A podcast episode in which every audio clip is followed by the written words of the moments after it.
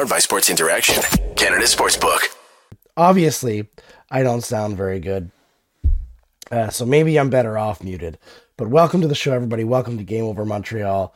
I, I appreciate you tuning in tonight. I'm sorry that I sound like garbage, but uh, started feeling it last night.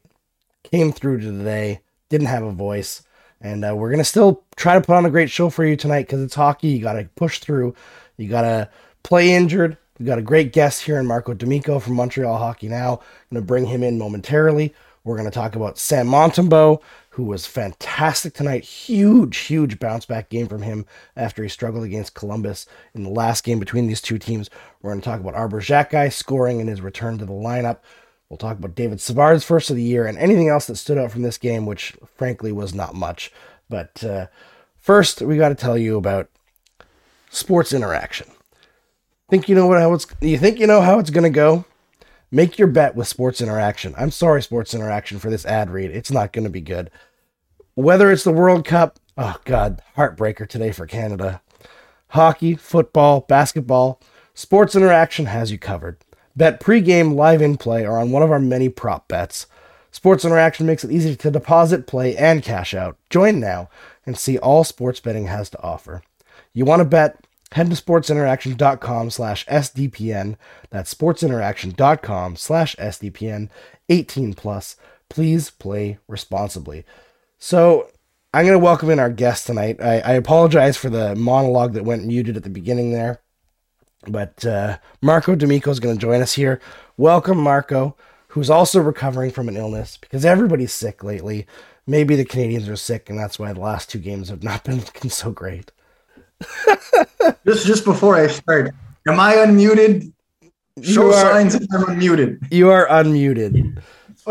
Fantastic. Um, yeah, so I'll sum it up in one simple way. That was a really good third period of hockey.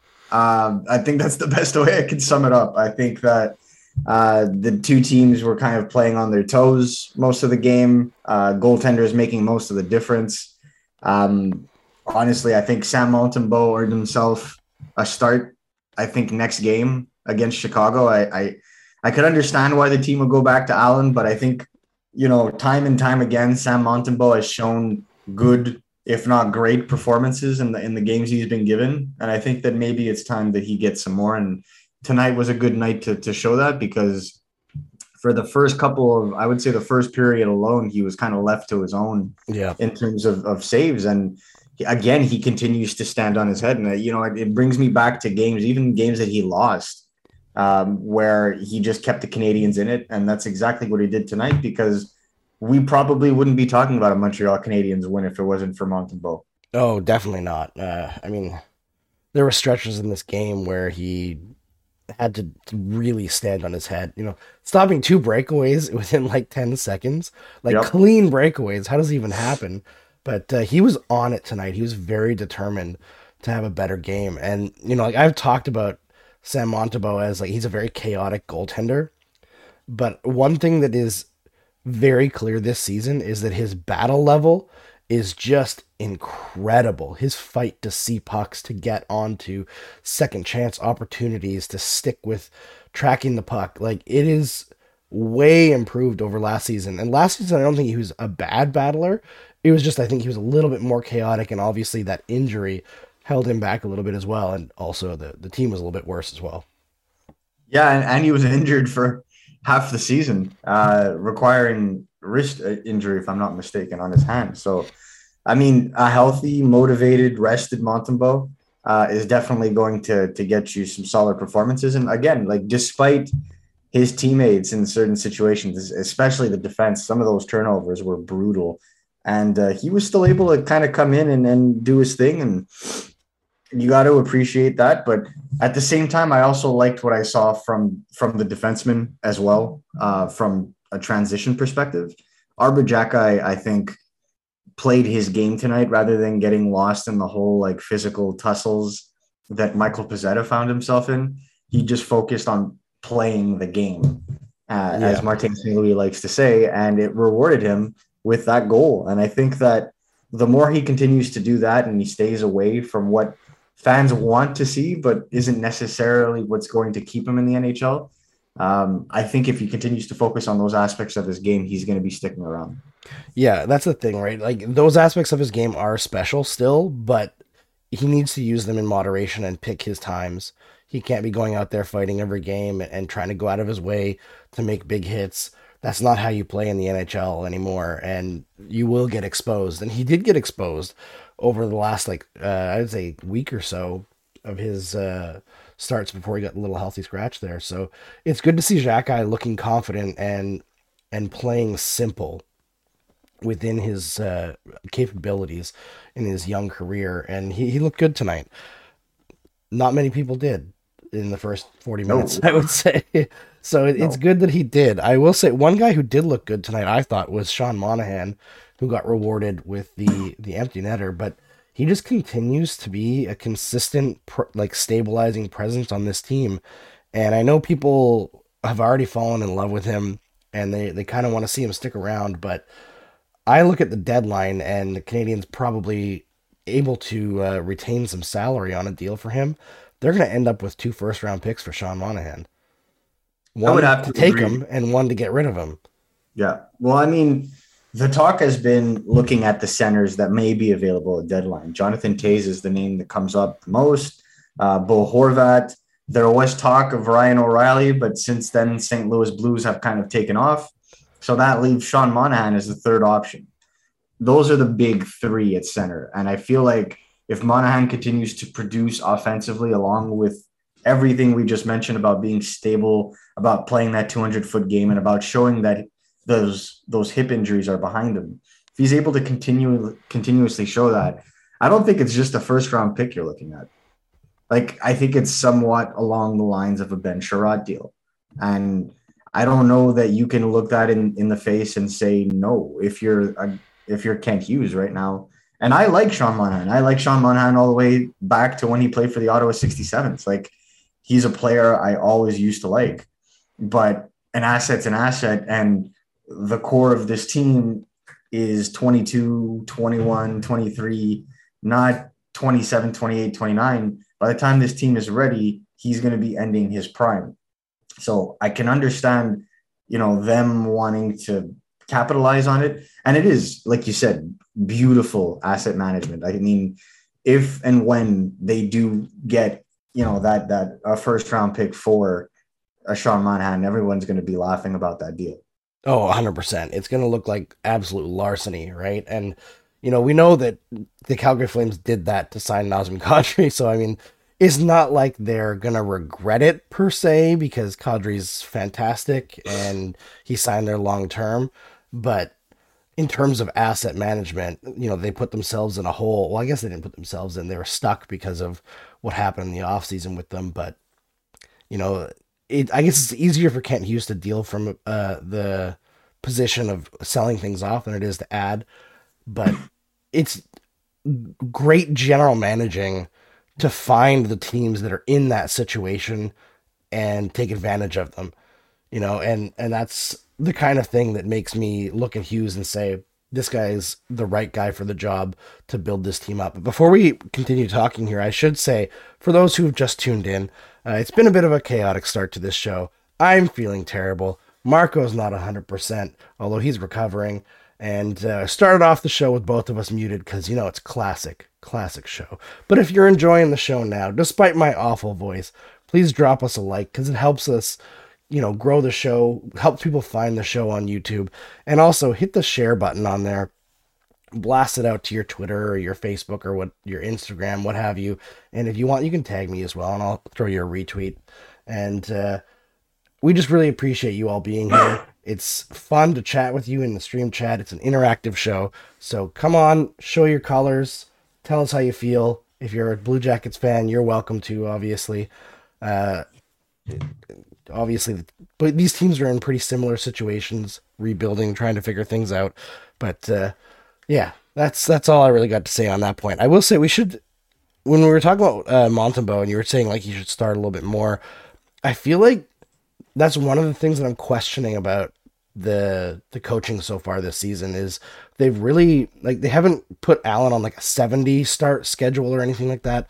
But I, I think that even over 50 is too much for him. Like we should, in an ideal world, I feel like Allen would be sitting between like 45 and 48 starts this year just to keep him healthy and and sharp. And his last four starts, I don't think he's been sharp. And there's no reason to continue to go to that when you have a guy like Montembeault who's really on his game right now. I, I mean, at, at, this point, the Canadiens from top to bottom have to figure out their goaltending structure, and they have to figure out their the way that they're going to utilize them because this is what's going on with everybody healthy, where you're not sure, you're kind of hesitant to, to put in the backup who's playing much better. Um, I think at a certain point in time, you got, you know, if, if you're going to go with your hot gun on in terms of your skaters, then you got to go with your hot gun when it comes to goaltending as well. And you owe it to your team to put the best goaltender in the crease. And you're going to Chicago. It's you know it's a matinee game or a early game. I feel like you know it's it's a just reward for being the better of the two goalies in a back to back. Honestly, though, it's I wouldn't be surprised by the end of the year if Montembeault ends up getting north of 25 starts. I think at a certain point in time, all these starts are going to start catching up to Jake Allen. I I just I don't um, I don't view Allen as a bona fide 55 game starter. I think, like you said, 45 to 48 makes a little bit more sense. And if this is the way that they're going to ease Montembeault into playing those 30 ish games, well, then so be it. But I think they better start sooner than later. Yeah, 100%. And I, I think, like, even Allen probably wouldn't take offense to that, right? Because I think he's only played, like, his career high is what, 61? And he's only done that once. So I, I, you look at his career, and usually when he's the guy who's relied on to be the number one is when he struggles.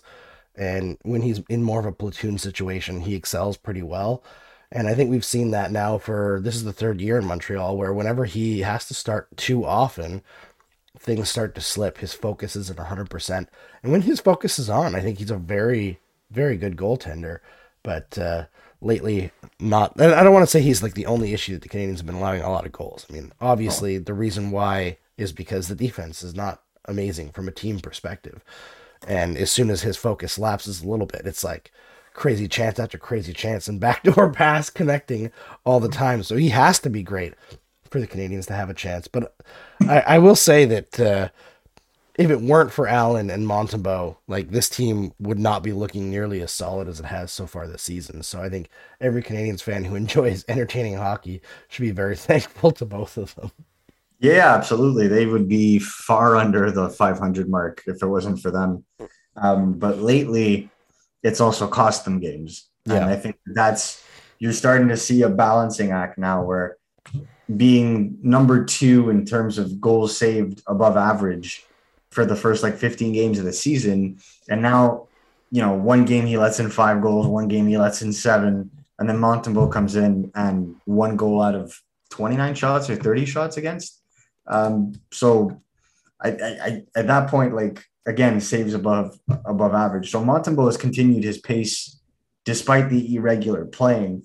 So I feel like you have that luxury. You might as well use it because Jake Allen has broken down in the past, and you want to avoid overusing him, and at worst even avoid injury because if Montembeault is asked to be the number one full time again, well then that's where he could break down as well, and then you're kind of left with Cayden Primeau. and well, it's been difficult being the number one in Laval this year. I don't know that being the number one for the Montreal Canadiens or even a backup right now is necessarily the best thing for him.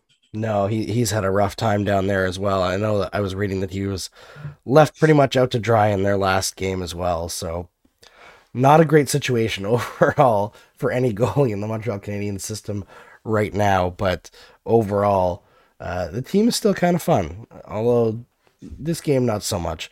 Um, Anything else stand out to you, Marco, about this game, or should we talk a little bit about uh, the Leafs and uh, New Jersey Devils ending in a hilarious garbage fest?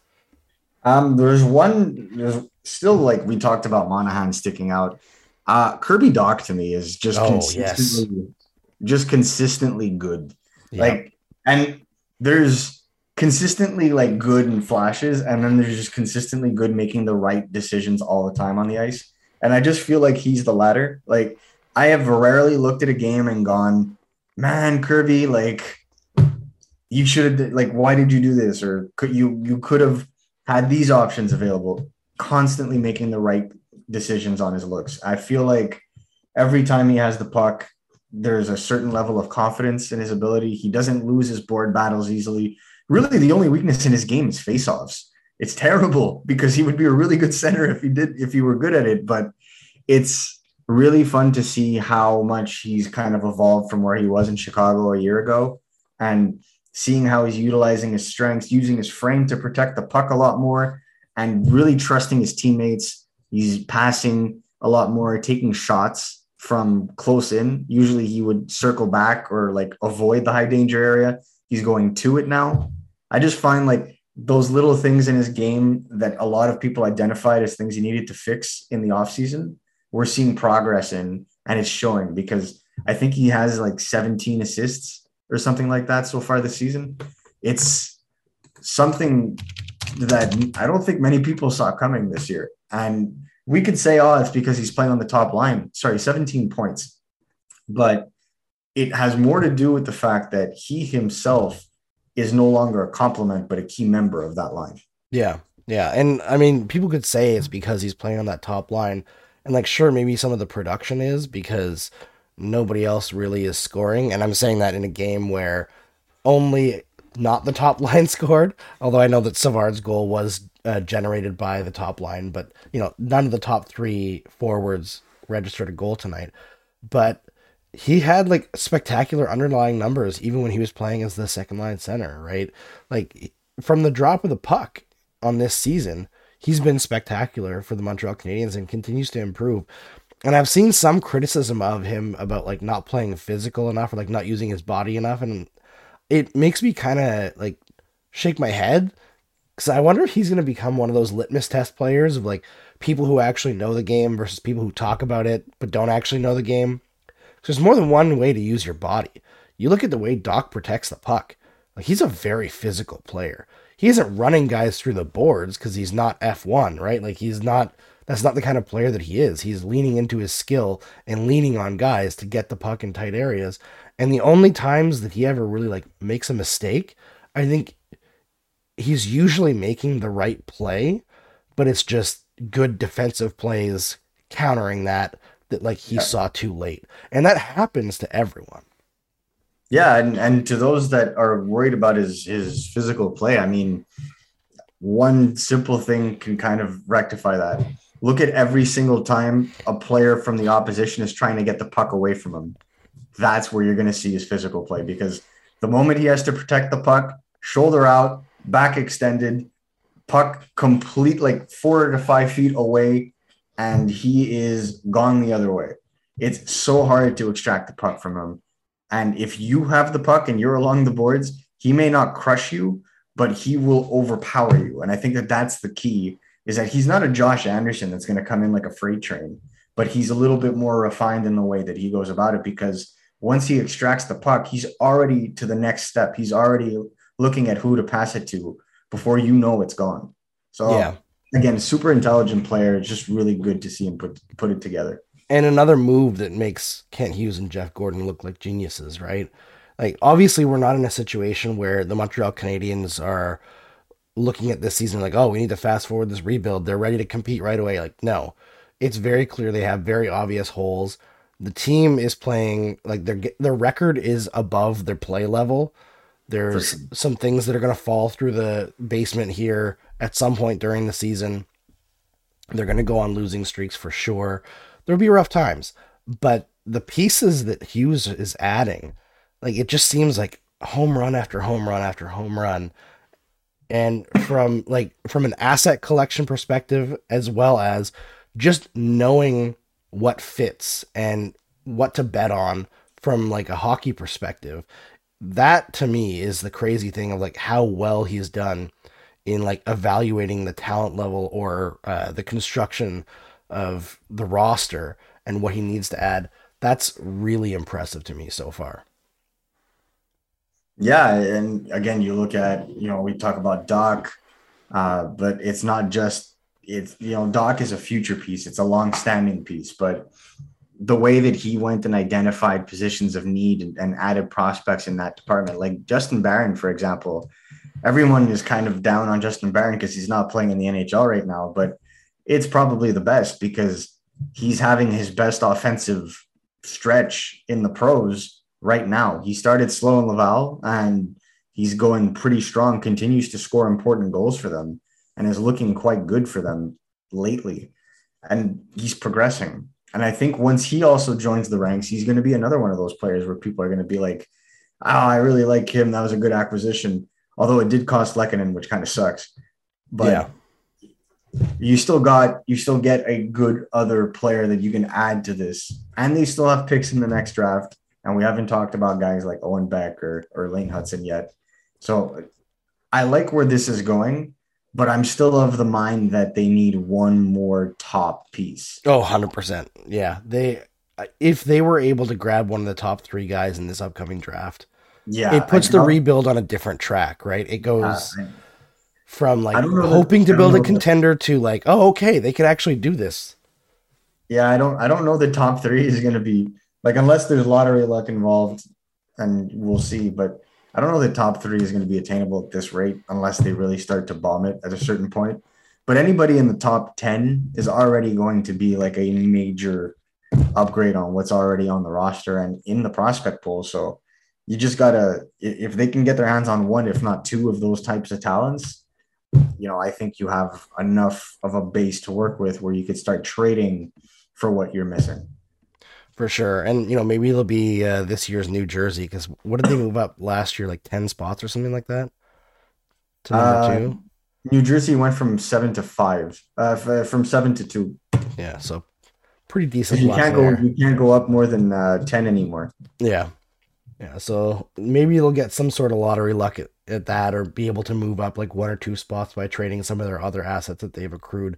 I, I honestly like if they had to pick right now, if, if I had to know Kent Hughes and see who he pick, I think he'd actually go for an Adam Fantilli guy if he had the number two pick as opposed to a Matvei Michkov. Yeah, that makes sense to me. I, I mean, there's just so much have, unknown, right? Yeah, but you have a similar player in Cole Caufield already, so like it's just I don't know. You want a different mix of players. I mean, that's one of the reasons why you pick Slavkovsky, right? Is that he's a very unique kind of type of player. You're not going to find many players like him in subsequent drafts. So he went for someone like him. But the same applies to an Adam Fantilli. You won't. This is a guy that would go first overall most places if it wasn't for Connor Bedard being absolutely exceptional. Yeah, yeah absolutely. I mean, Bedard is next level, and Fantilli is not as far behind as I think most people think. Like his his uh, his numbers are fantastic. He looks you know projectable to be an NHLer right away. Yeah, would definitely be easily easily the first overall pick last year. Wouldn't even be a competition. Yeah, uh, people are saying Michkov is risky with the Russian factor. I don't think it's necessarily the Russian factor to me. Like, there's his contract that is, I believe, four more years after his draft year is questionable. Whether or not that's even something the NHL would honor right now because I think that agreement was suspended because of the invasion of Ukraine. And all I think the main thing is the league that he's playing in is like kind of questionable and Russian development is always weird. So there's always guys that stick out, but you never know. Like it's it's odd. I know that uh, Mitch Brown was very heavy on Michkov being a like the best goal scorer in the draft, but I think he's uh, pushed more towards Bedard lately, and uh, the other areas of Michkov's game are less pronounced. So I don't know There's how you also feel. the lack of playing. Like he hasn't played yeah. a whole lot lately, which is concerning. Um, and you know, you're looking at other guys that are playing and are catching up in stature. You know, you I, I think a plethora of scouts right now would put Fantilli ahead of Michkov. I think that's a fair debate. Um, but you're starting to see people like put Leo Carlsson ahead of Matvei Michkov because he's I've seen that as well. Such a strong season in the SHL, and then you know five, six, seven, eight. You're you know you're looking at guys like Eduard Sale, Brayden Yager, Zach Benson, um, you know uh, Callum Ritchie. There's there's so much just in that glut of forwards that you can look at and and defensemen that even if it's not the top three, you're still getting an excellent player, excellent, excellent player that you can add to your core. And I think that that's the thing is that I don't think this team needs a savior. I think this team needs like one really nice piece and another building block, and you have your nucleus. The rest will then fall on Kent Hughes to just make the right moves. And I Yeah. feel like we saw him make some pretty big splashes this summer. Let's give him another summer with uh, what is it, 25 million in cap space this summer. So we'll see what he can do. Yeah, absolutely. It'd be an interesting time, and we'll see what they accrue in terms of assets around this year's deadline because they have players that could fetch some decent return. And I know that uh, it's incredibly unlikely because they're still a very good team, and I know that they beat the Boston Bruins tonight, one of the very, very few teams to be able to do it this year. But the Florida Panthers are not far ahead of the Canadiens in the standings, and there is like teams as good as the Florida Panthers, when injuries hit, when bad luck hits, have missed the playoffs. They're 10 8 and 2 right now. The Canadiens are 10 9 and 1. So if the Florida Panthers miss the playoffs, the Canadiens go from having one good first round pick to two really good first round picks in a very deep draft. That could Even- also change things. Even if they make it in as a wild card, like you're still picking 17, Yep. 16, 17. Like that's a good place to pick because you're talking about guys like maybe Ethan Gauthier, Will Smith, um, you know, uh, uh, can't pronounce his name to save my life, but Dragivic, I think, the defenseman of the WHL, but good lord, the hands on him, and you know, there's there's options for them, right, where they can they could easily move around as well. I think, you know, what they're looking for is that kind of flexibility, and I they've already mentioned that they would like to trade up in this draft as well. So you know that they're going to be aggressive to get to the top. You know they want one of those top pieces. So that'll be interesting. And you you mentioned you know players that they might want to move a deadline. You know, last year they moved a player in Lehkonen that you know yes was a restricted free agent to be, but was still control a controllable asset for another year. There may be more than just their uh, unrestricted free agents like a Monahan that they move. There may be, you know, a guy like Joel Edmondson who may become expendable by then because Kaiden Guhle, Arber Xhekaj, Jordan Harris seem to have the left side of the defense kind of hand hands pat. They're they're pretty good, and you have Michael Matheson already. So there's too many of them, and there's a lot of interest in him for reasons, and so. I guess experience. Um, Well, you know, f- big physical guy. Look what they got for Ben Chiarot, right? I just yeah, exactly. And you have an extra year, and uh, you know, for for me, I think that's a that's a guy that you can look at. I know that you know teams are also extremely extremely hot on on Josh Anderson. Not that I think the Canadiens would trade him, but if there's a wow package that's delivered to the Canadiens, you know that might be a sell high moment as well. Um, but I, I still don't think the Canadiens pull the trigger on that just just yet. But there there are players that that teams are calling on that we'd be surprised. But I think Monahan is the piece, and then there may be surprising moves, you know, come the actual deadline. Yeah. Uh, some weirdo named Marc Dumont is in the stream chat saying, Shit. I don't want to speak for every Habs fan, but maybe you could talk about Lane Hutson for 30 minutes. You know, we he says, no, this is Dark Mumon, no bias. Uh, actually, we did that last night with Mitch Brown, who has heavily scouted Hutson so far this year. We went over uh, the things that could hold him back, uh, that he has to work on, and whether or not those are like big concerns or just tiny little nitpicking concerns. So go check out last episode of Game Over with Mitch Brown if you want to hear about Lane Hutson. There's lots to talk about Lane Hutson. I know he scored again tonight, another OT winner two times tonight. Yeah, God, the kid is ridiculous.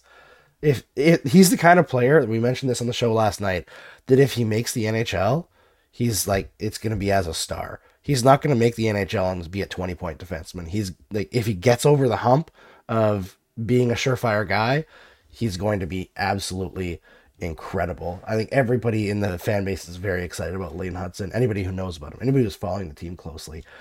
All right, I, I do want to say before we close out, the Devils finally lo- uh, ended their streak. Uh, was ended by Toronto. both the Leafs and Toronto the situation room. I don't know if you saw it, Marco, but uh, one of my bosses, Adam Wild, became a Devils fan. Yeah, I know streak. that. I unfortunately saw. Yes, I also filed a complaint to HR. I told him that he owes Okay. every, every, everybody in the company bonuses for having to see that. It's been all over my feed for days. So thankfully, the Adam Wild is a Jersey Devils fan era can end. But uh, three disallowed goals in that game. But I have to say, every single goal was completely obvious that it needed to be disallowed, and it sucks to see that happen. But uh, the Devils, eventually, every streak ends, right? As great as they are, and they are great this year. You know, actually, I'll ask you this, Marco. What do you think changed with the Devils from last year to this year to see sh- such a drastic improvement outside of like Hughes and Hischier being healthy at the same time? I think Jesper Bratt hit another gear as well. I feel like their forward lines are a little bit more balanced. are much more balanced. I mean, the addition of John Marino is not being talked about enough. John Right. Marino has really hit another level defensively for that team. And I think that brings stability all throughout their lineup because they were, you know, they, they don't have to, no offense to the player anymore, but they don't have to deal with PK Subban. Uh, you know, John Marino comes in, stabilizes that right side. I feel like they're more equipped now to, to kind of handle the rigors and they're getting consistent-ish goaltending, which is the other thing that they weren't getting at all. They were just going through goaltenders like we would go through bubblegum. And now there's kind of some consistency and it shows on the ice. I think that when you have that balance and your young players take the next step, that's what you're going to tend to see. And that's that's why I like the game against Montreal. It's exactly how I stated it is you're looking at what the final product of what Montreal's rebuild is, is going to look like. This is what they want. Yep. And to get that, like I said before, you still need a couple of pieces. But I think that the Devils are are they're one really good goaltender away from being just a perennial contender, in my opinion.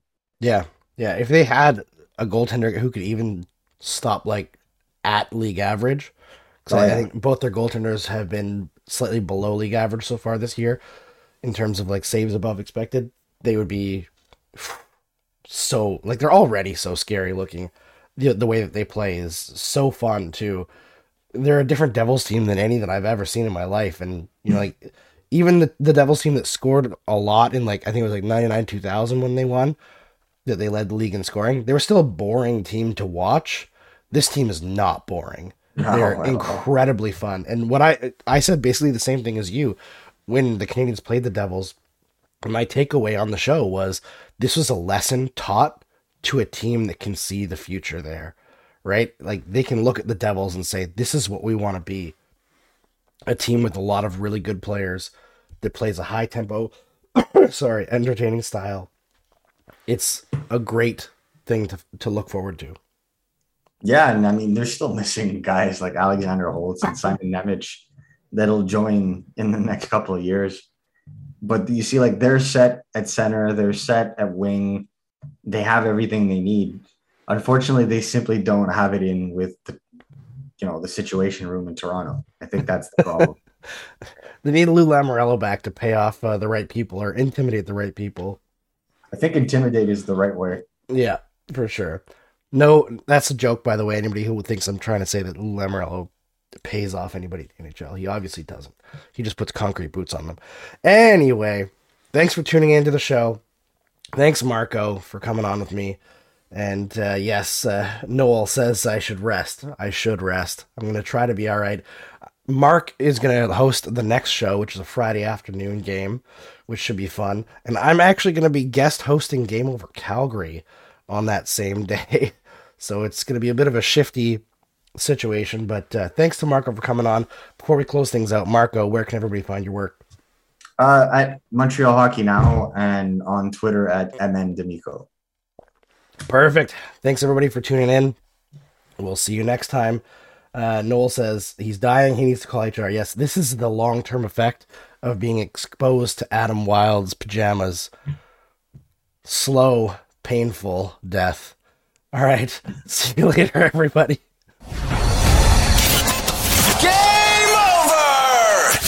Powered by Sports Interaction, Canada Sportsbook.